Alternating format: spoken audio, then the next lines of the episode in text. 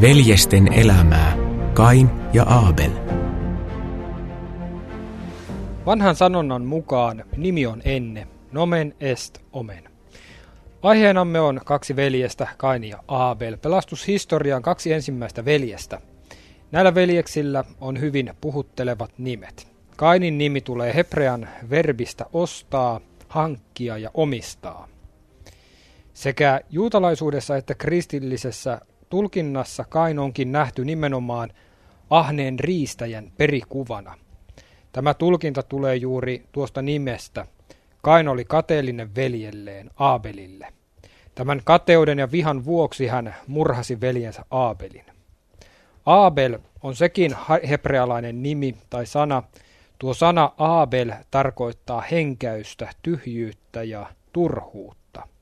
Ei siis kovin hurskaalta, hienolta ja mahtipontaiselta kuulostava nimi.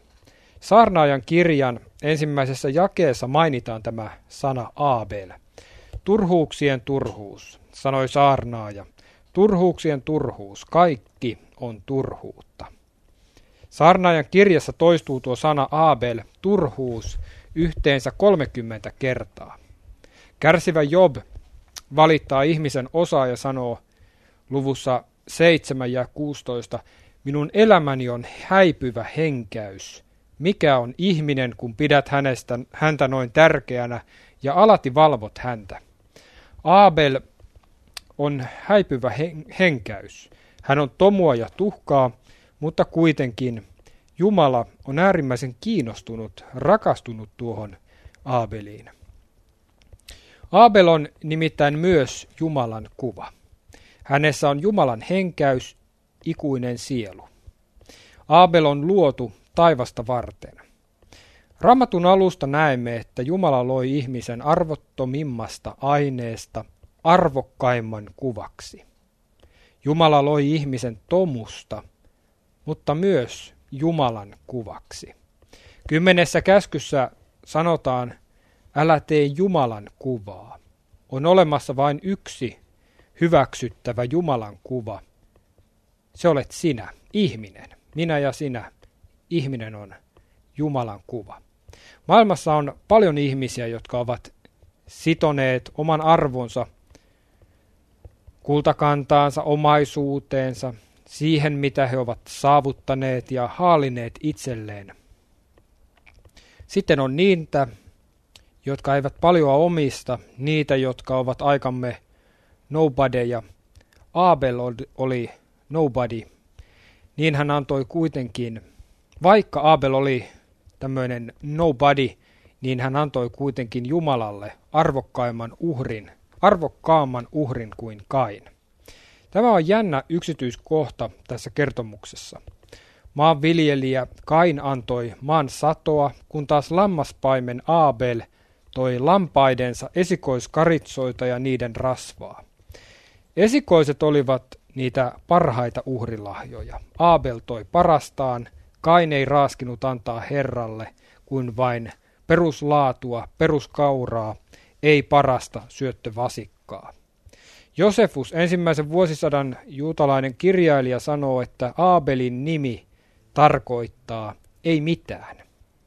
Kun Jumala unohdetaan, niin unohdetaan myös ihmisen luovuttamaton arvokkuus Jumalan kuvana.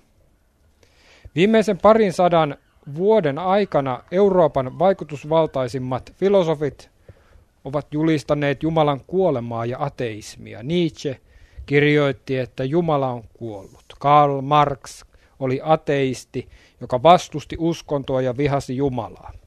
Näiden jumalattomien filosofien marinaadeissa syntyi historian väkivaltaisin vuosisata.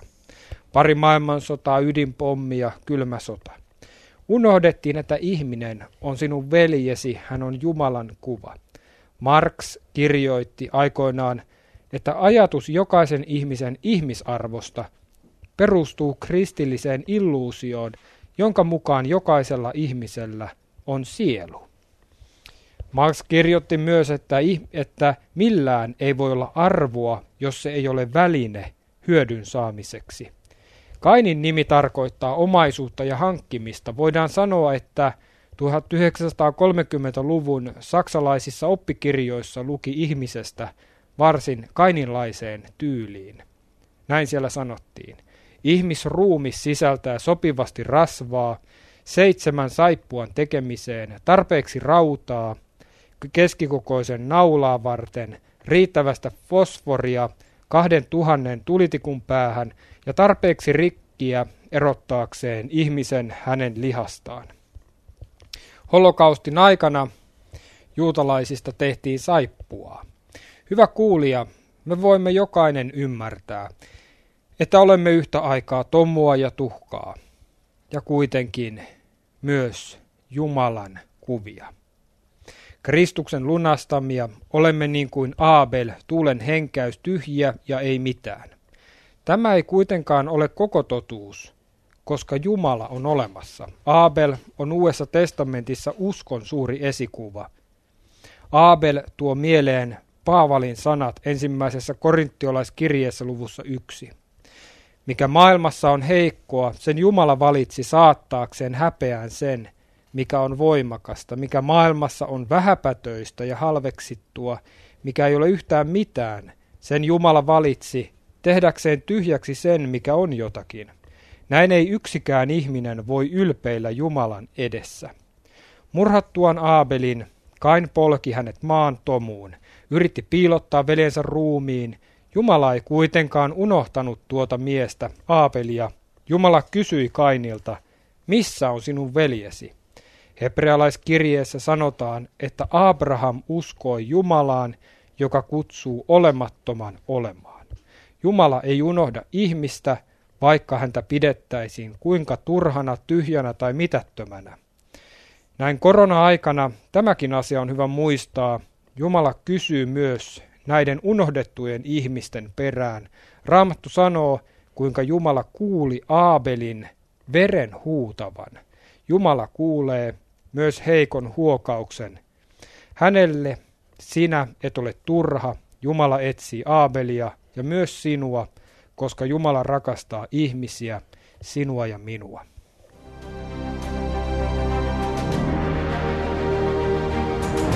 Veljesten elämää Kain ja Aabel. Ohjelman sinulle tarjosi Koneketonen Oy.